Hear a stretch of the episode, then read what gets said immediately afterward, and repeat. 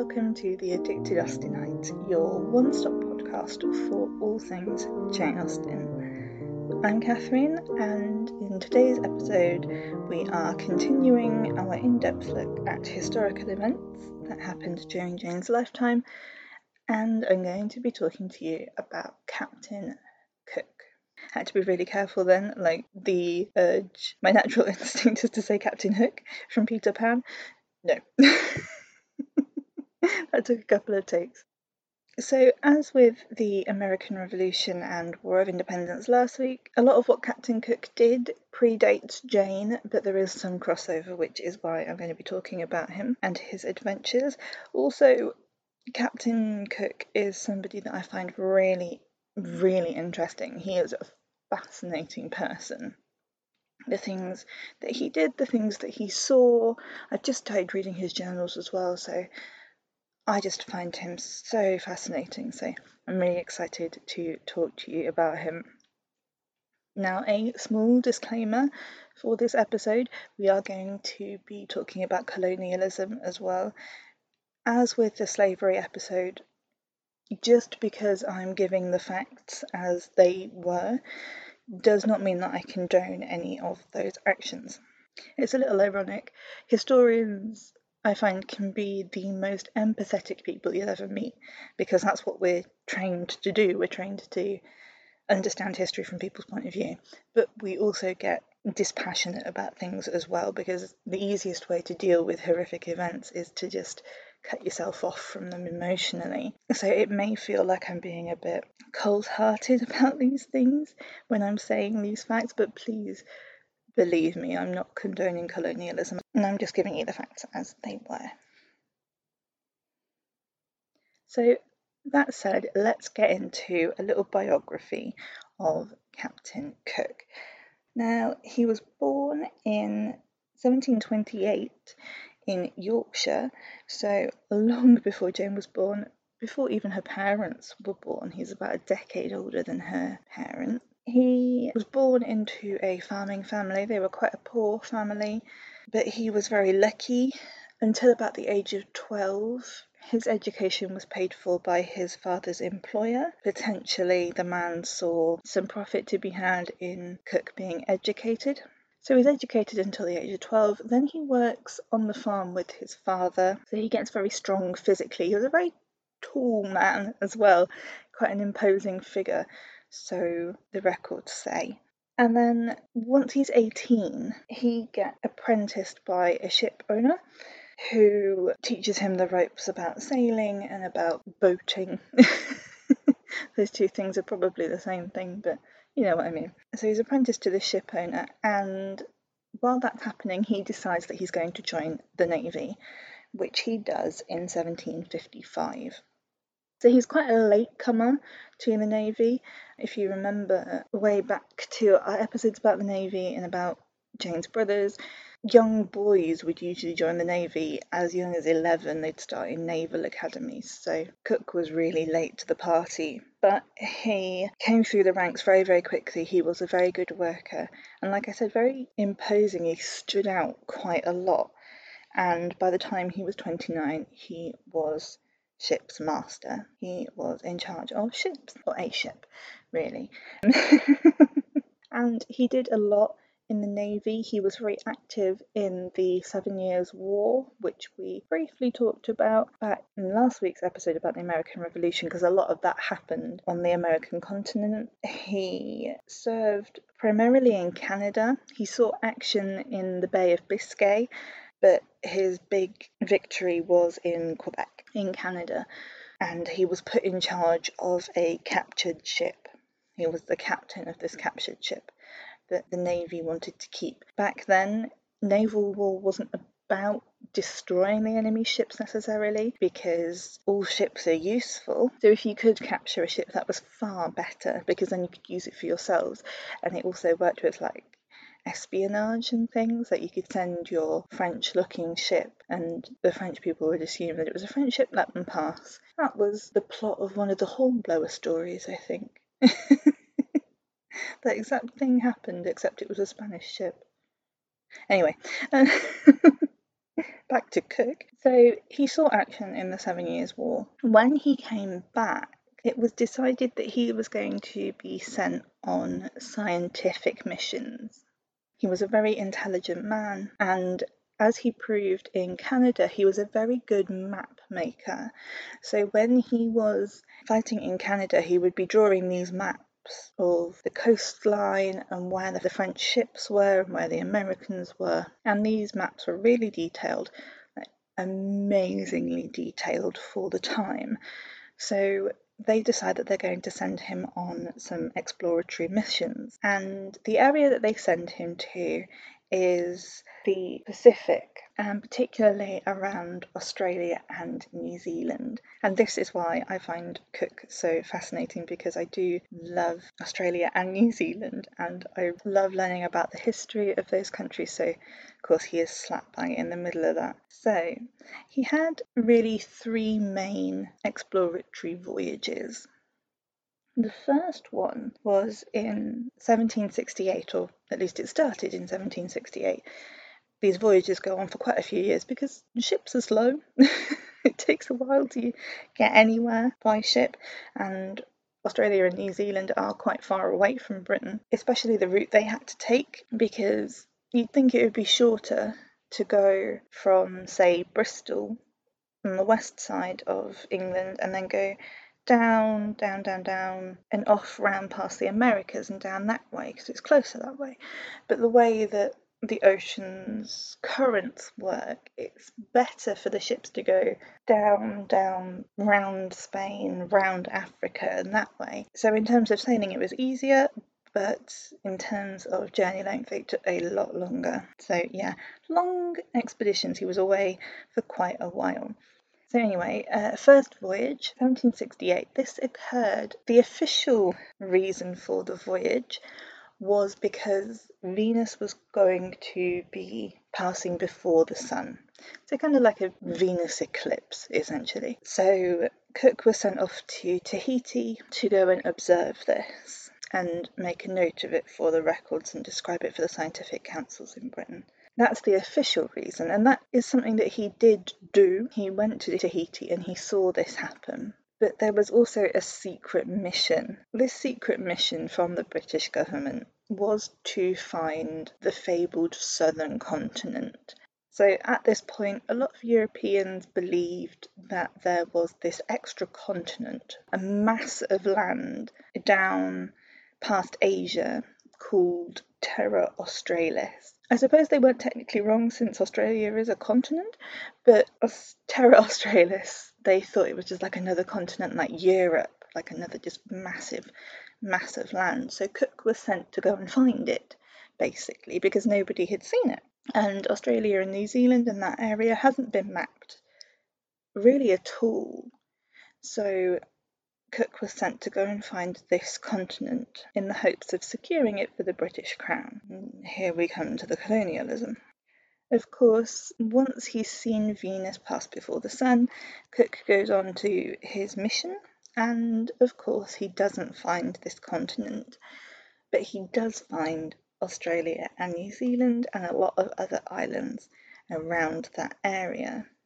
And he starts to map them. He goes right up along the Australian coast. Because you could you could believe really if you were a sailor in the Georgian era you had no maps to go by and you suddenly come across Australia. It's like this huge landmass. You are going to believe it's like this supercontinent that it just goes on forever. But instead Cook sort of goes around it to prove that it's not I mean, Australia is huge, so it's a big continent, but it's not this supercontinent that they thought it was, and that there were a lot of other islands and countries around Australia.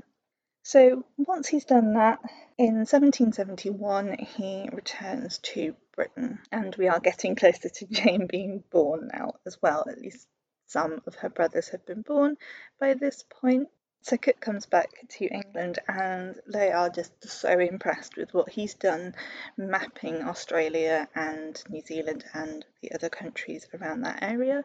So they decide that they are going to send him on another voyage. And once again, it's back to this same area to do a lot more extensive mapping because This time, the first time, it was just sort of a quick, yeah, it's not there, I can prove it, but we've been away for a long time, we want to come home.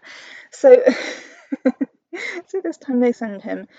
That is the main focus of this expedition is to map that area. So off he goes, and he this is 1772.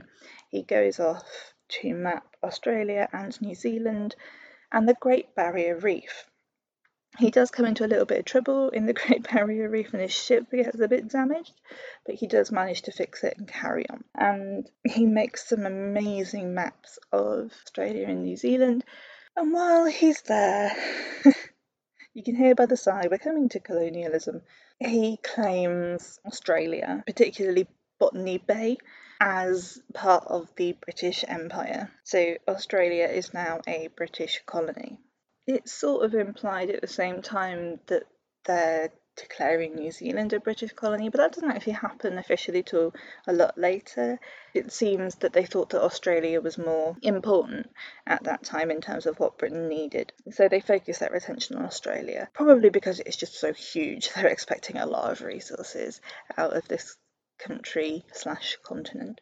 So he does his maps and he travels around claiming land.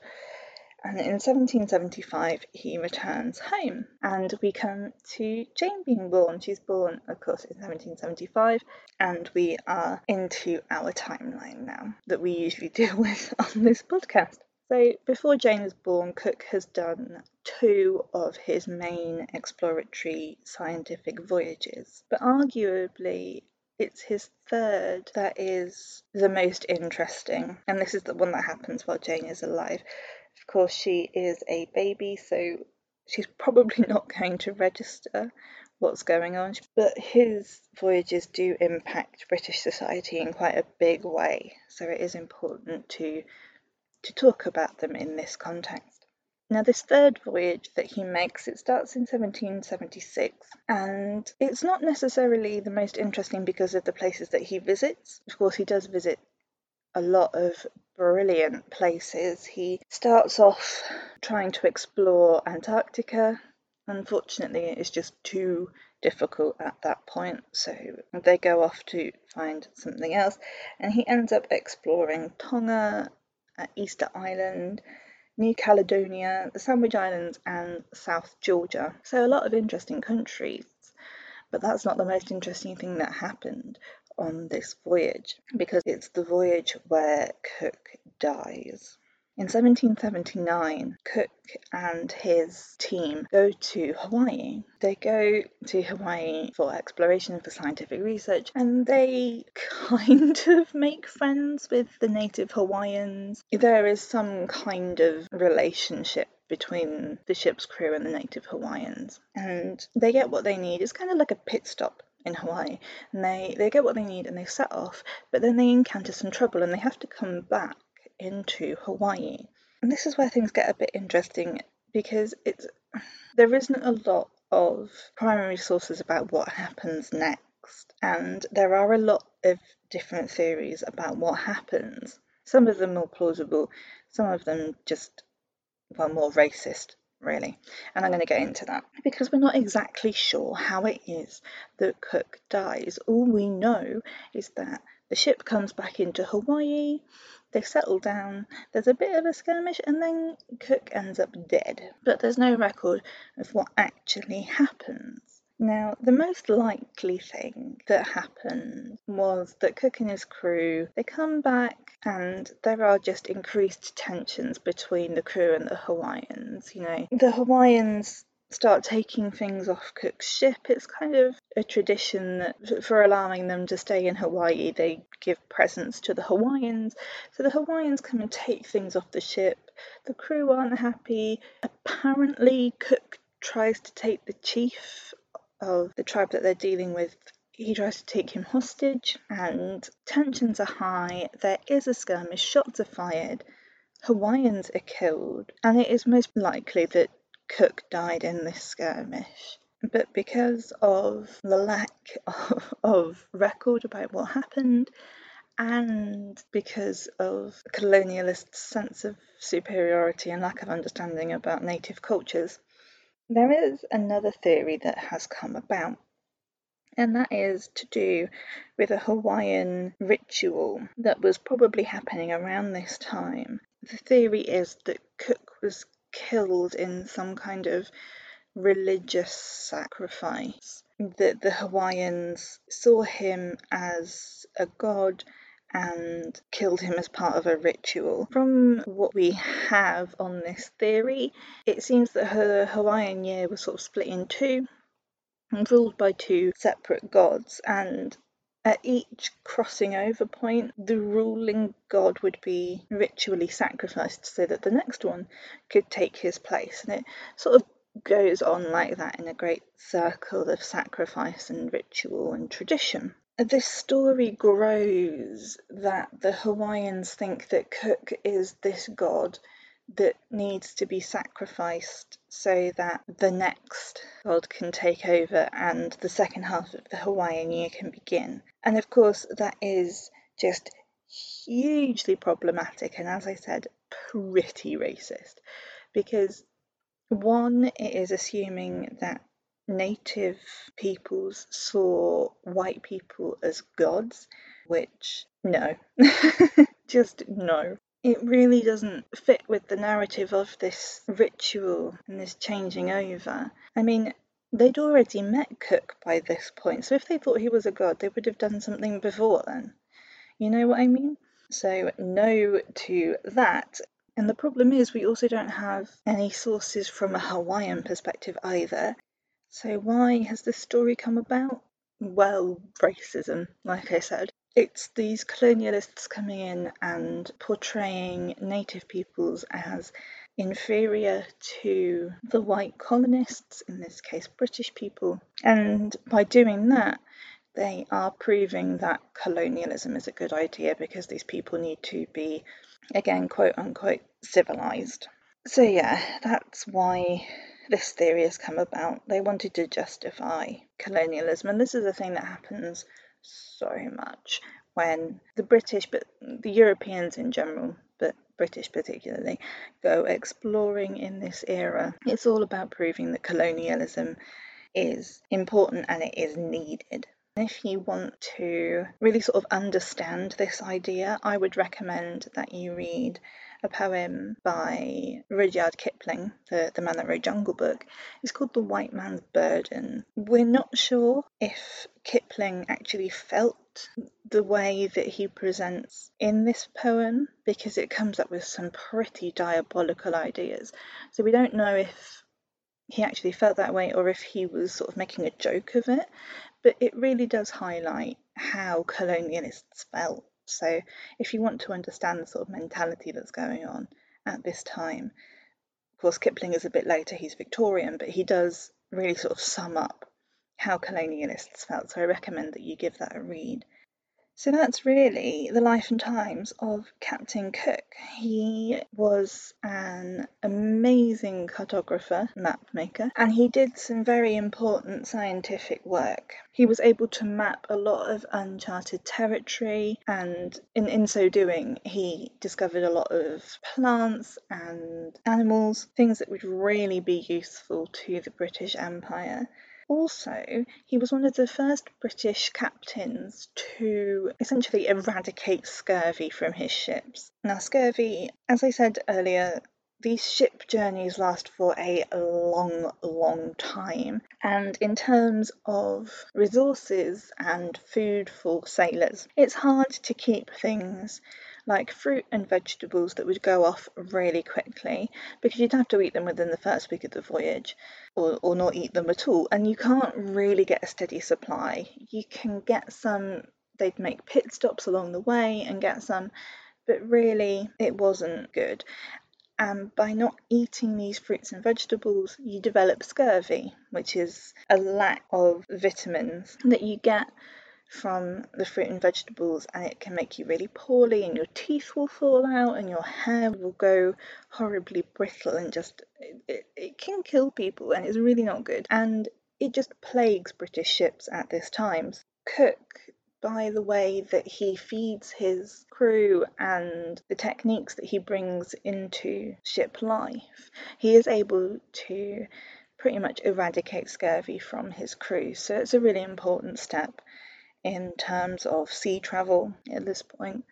So he really did a lot of amazing work. He did unfortunately lead to the colonialisation of Australia and New Zealand and the surrounding islands and countries. And that's what we're going to talk about next week. We're going to talk about the colonialisation of Australia. So I will see you then. Thank you so much for listening to this episode of The Addicted Austenite. I hope you've enjoyed it. If you have, please do like and comment and all those lovely things that we podcasters love. And I will see you next time for a new episode. As ever, until then, happy reading. Your faithful servant, the author.